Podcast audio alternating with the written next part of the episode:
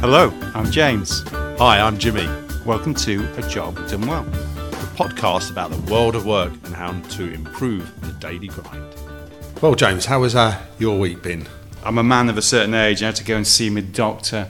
So I go and see my GP, and here I am. You know, I'm not feeling too great. I think I am the centre of this GP's world. And after 10 minutes, she looks at me and she says, right, your 10 minutes are up. You can go now. I felt fantastic about the whole experience. Today's episode is what gets measured gets done. We can figure out what your GP is being measured on there. Yeah, I can imagine. Do you want to ask me how my week's been? Oh, yeah. I know it's all about you, you know what I mean? How's your week been? Thanks, James. Well, I spent a lot of time decorating our downstairs toilet, which is definitely way out of my comfort zone. I've completed it. I've ticked a box, but it hasn't been quality checked yet. So once my other half quality checks and points out all the things I've done wrong, then we can declare satisfaction on that project and move on with our lives and get decorators back next time anything needs painting. Yeah, but what she doesn't know is that I went to the downstairs bathroom. It was wet, so I've got my fingerprints on the door, and that little secret is out now, so you're going to have to do that again. No, I don't want to, she'll spot that anyhow. Right then, we're going to talk about measures and targets today. Here's a little horror story, something I heard the other day. During the 1980s, I think it was, there was a school inspection went on. And the school inspector was sitting in the back of the class and the teacher's teaching away. And when she asked a question, all the kids stuck their hands up in the air. And then the teacher picked on one of the children to answer the question. And of course, the inspector went away thinking, oh, everything's rosy.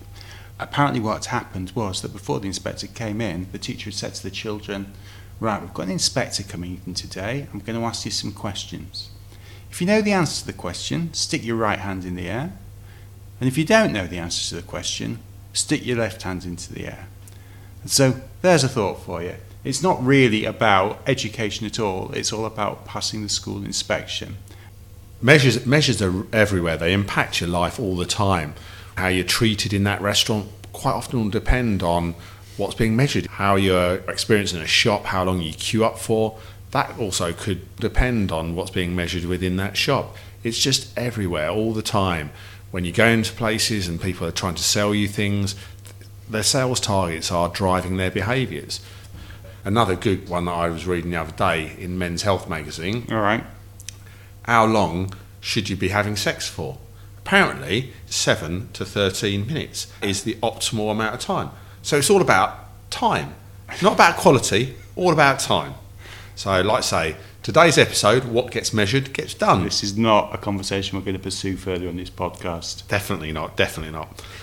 Anyhow, today what we are going to pursue is why measures are important, how you use measures versus targets. Measures versus targets, one of my favourite subjects. Goodhart's Law. Have you ever heard of Charles Goodhart? No, I don't suppose you know that. Right, so Charles Goodhart was, I think he was an economist in the 1970s or 80s, and he was really critical of Margaret Thatcher's government. And he came up with this thing, which he wrote down, which was, any observed statistical regularity will tend to collapse once pressure is placed upon it for control purposes. What the fuck? Yeah, so what that means is that when a measure becomes a target, it ceases to be a good measure. People cheat. That's a fair point, James. People do cheat. A great example that's in the news at the moment, we've got the COVID inquiry going on, and I'm sure one of the things will come out in that will be about the whole testing strategy that we had early on in COVID. Yeah. And if you remember, they were setting targets for how many tests were going to be done each day, and they were just completely obsessed and focused about hitting this. And then you dig into it a little bit and you realise it's not how many tests are done, it's how many they've dispatched. Oh, right. So they were holding them back, putting them forward, just trying to do it, manipulate it to try and hit the number that Matt Hancock had called out.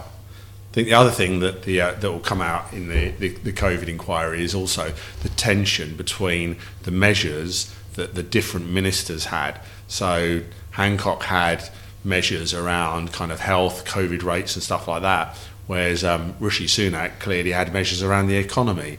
So, you know, things like the Eat Out to Help Out, that was great for the economy, not so good for COVID rates. So again, the different tensions that measures create. Well, and there's also that thing in that one where they couldn't actually decide whether or not a death counted as COVID. So if somebody died in a care home, it wasn't counted, whereas if they died somewhere else, it was. So, yeah, getting a right mess. Now, I know it's a little bit nuanced, difference between a measure and a target, but it really is a big deal. So a measure, in my mind, is something which tells you how you are progressing against something that you want to achieve. And if you're not progressing as much as you want, well, then there's a question about what's getting in your way and what can you do about it. Whereas a target is absolute. When people start talking about targets, then all of a sudden you've got a dose of success or failure. And of course, that drives a whole host of different behaviours because nobody wants to fail. And the problem is that most managers are incapable of looking at a measure without asking, well, what's the target? And then the other thing, of course, is that we're very good at measuring the things which we can get our hands around the numbers really easily, but the things which are maybe much more important, which we can't get the data for, we don't focus on. So the classic example of this, if you ever worked in a call centre, is people will obsess about the numbers which are easy to get. So average handle time and abandon rates and average speed of answers and a whole host of different measures. But the really important thing in a call centre, well, you would hope the really important thing in a call centre is, did the agent resolve the customer's query? And that's not so easy to get hold of, and consequently not so many call centres worry about providing that piece of information, let alone targeting it.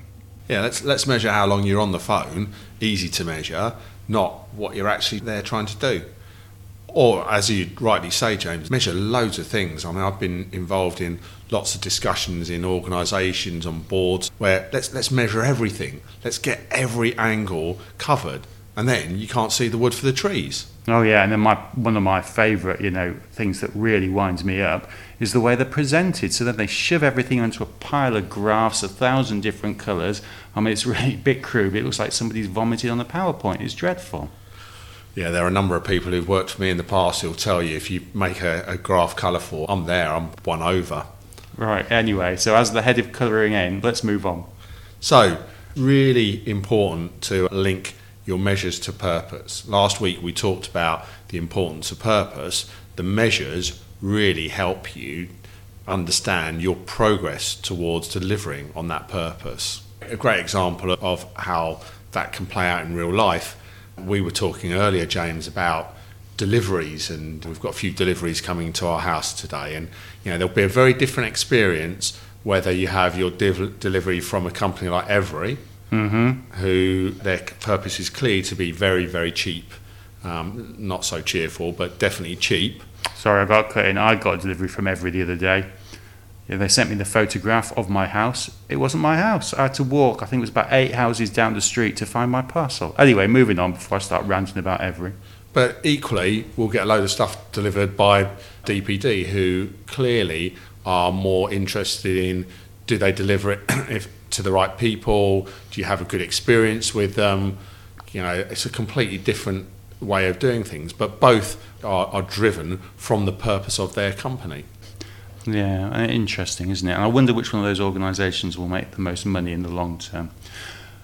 But I think for me the point is there, it's really pointless jumping up and down on people's heads when the measure doesn't necessarily become what it wants to be. I heard a really interesting story about FedEx the other day, and they apparently have improved their effectiveness and made their deliveries much faster. And what they did, I need to get this the right way around, so based in the States where they all drive on the right-hand side, is they designed their routes so that their routes were clockwise, so they were always turning right as they go around the route. And obviously, because they drive on the right and they're turning right, they don't have to cross the traffic. And because they don't have to cross the traffic, they can get around their route quicker, which I thought was quite interesting. Presumably, they've instigated the same in the UK, but turning left. So how should you do it? How should you design your measures from your purpose? Well, I think the really important thing is to start off by being clear what your purpose is. One we talked about last week was Netflix, and their purpose statement was something along the lines of, our purpose is to entertain people no matter where you live or whatever your tastes are. And once you understand that, then the question is, well, did we entertain you, yes or no? And where did you live? Have we got that covered? And what was your tastes? So once you've got the mind around that, then you can design your system to improve those measures. And that gets us into one of our favourite discussions where we agree to disagree. What's most important, the system or the people? The point being, you know, you really need to understand the drivers of your measures. But they do say, don't they, that a bad system will beat a good person every time. But then I would say that. Yeah, you say that, James. Yeah, right. I'm not sure who they is other than you. Yeah, so an interesting example of that is my point about my doctor earlier on. So there she is busily trying to make sure she sees everybody within 10 minutes, but is 10 minutes long enough? But obviously what really happens is that the doctor cuts the appointment short. A couple of very easy ways to do that. Give the patient some paracetamol and tell them to come back next week when they can have another 10 minutes, or send them on to the hospital when they really don't need to be going to the hospital.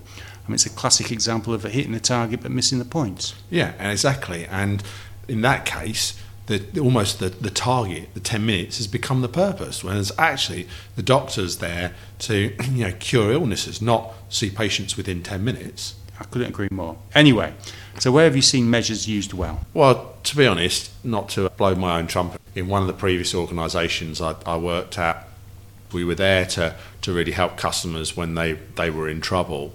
And the organisation had lost its way a little bit and they weren't really clear on their purpose. Anyhow, we refocused the organisation on helping customers. And out of that, we understood how satisfied customers were. And we had a simple set of measures, of which customer satisfaction was key for us. So did people walk away from this organisation feeling they'd had a good experience?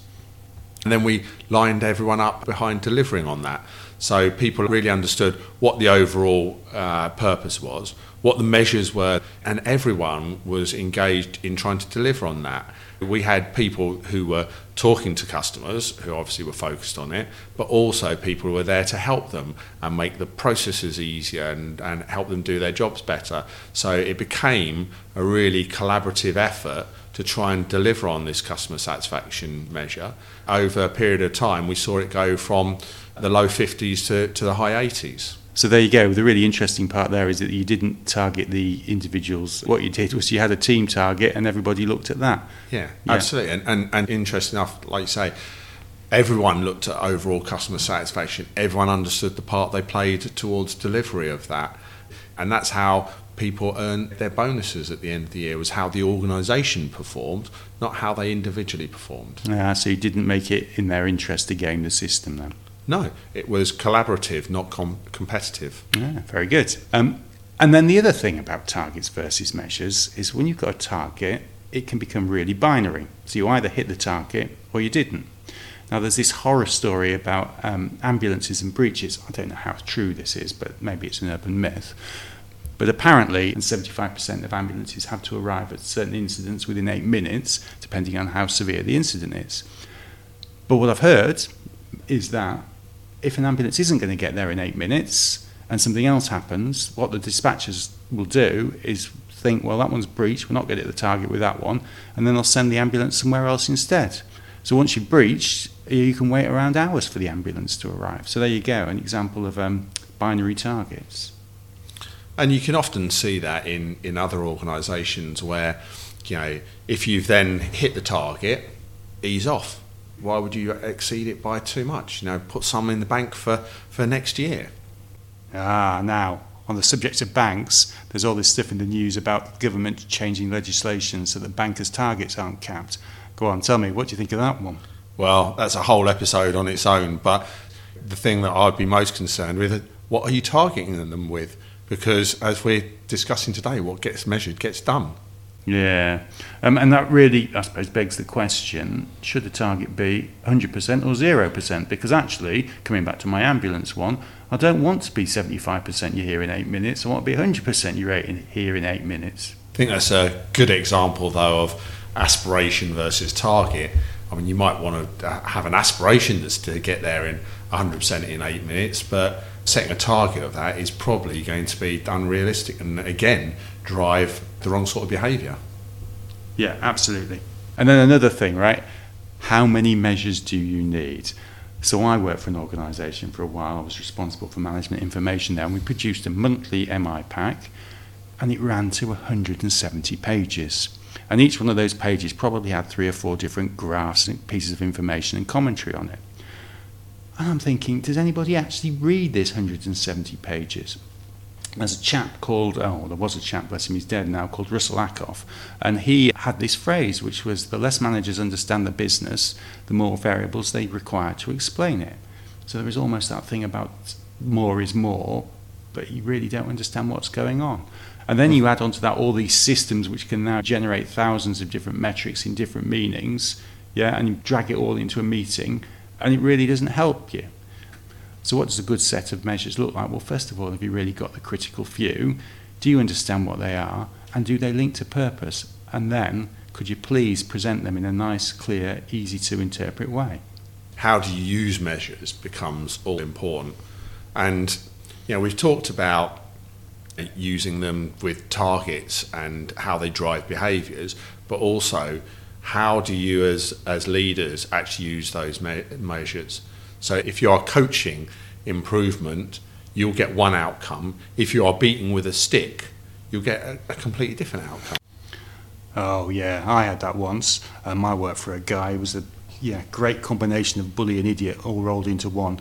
But I remember we were discussing a project and I said that we'd achieved such and such % of our target. And he said to me, so James, can you guarantee that you will achieve that in every area that you look at? And I looked at him and said, well, I'm afraid I can't, because every area is different, but we will give it our best shot. And he said, no, James, you don't understand. Can you achieve that? Yes or yes. And then he started banging the table. And after I walked out of that, you can imagine I was a bit dazed, but I made sure that I told him we'd hit the target. Whether we had or not is a different matter altogether. That is a great example of lazy management. Set a target and then just shout a lot until you get that target delivered. Whereas actually, real skilled leaders have a set of measures that they know are linked into their purpose, and they will help and coach their teams to improve. Absolutely. And it's that great phrase, isn't there? Deming quote, a target without method is cruel. So in summary, link the measures to a purpose. Understand the drivers. Is it the system? Is it the people? It's always the system, Jimmy. Of course. Don't jump to conclusions, James. Know that the numbers affect behaviours. So what gets measured will get done. And the way you use the measures will really supercharge the behaviours that you actually see. Yeah, and most of all, when you're using your measures, don't give people a reason to cheat, because they will. You always like to have the last word, don't you, James? Absolutely, I do. I never get it at home. It was my job to summarise, not yours. Yeah, anyhow, what you don't know is we've got a question from last week, the episode that we did on purpose. We've got a question from Adrian in the Peak District. How do you go about creating a purpose statement? Well, I think there's a few things. Give yourself the space to think. Make sure it's a collaborative effort, so it's not a solo thing. If you're doing it as for an organisation, involve the organisation. If you're doing it with a team, involve the team. Link it to what's existing. So if you're a team in a big organisation, understand what's already there in terms of the company's direction. Watch for wordsmithing, so try and avoid too much corporate bullshit, because you really want people to be motivated to deliver, and it's a very small minority of people that are motivated by corporate bullshit. And try it out on people, see what reaction you get. Yeah, and also sense check it against things we talked about last time. So is it customer focused? Because if your purpose isn't customer focused, then it isn't a good purpose. Is it engaging? Will your employees really care about it, because you want them to help deliver it? And make sure it's measurable and actionable. And then once you've done all that, make sure you share it and really build belief. Yeah. We should give some thanks to a number of our listeners, friends and family who have been testing out this podcast. They've given us quite a lot of feedback, which will help us on our quest to continue to improve the output we're giving you all. Yeah, and go on, what was the feedback? Well, the feedback was really good. The feedback was really good. Two things I'd pull out. One was everyone was very surprised at the quality, which I think was a backhanded compliment. But the other thing was that somebody had suggested that it should be renamed the Boffin and the Barrow Boy. Yeah, I can imagine which one's which. So, hope you enjoyed that episode. If you did, please like it, share it, review it, follow it, and send us some questions. Depending on the quality of answer you want, you either need to send that to jimmy@ajobdonewell.com or alternatively james@ajobdonewell.com. Anyway, I hope you have a super week. Thanks, everyone. Have a great week. Cheers now.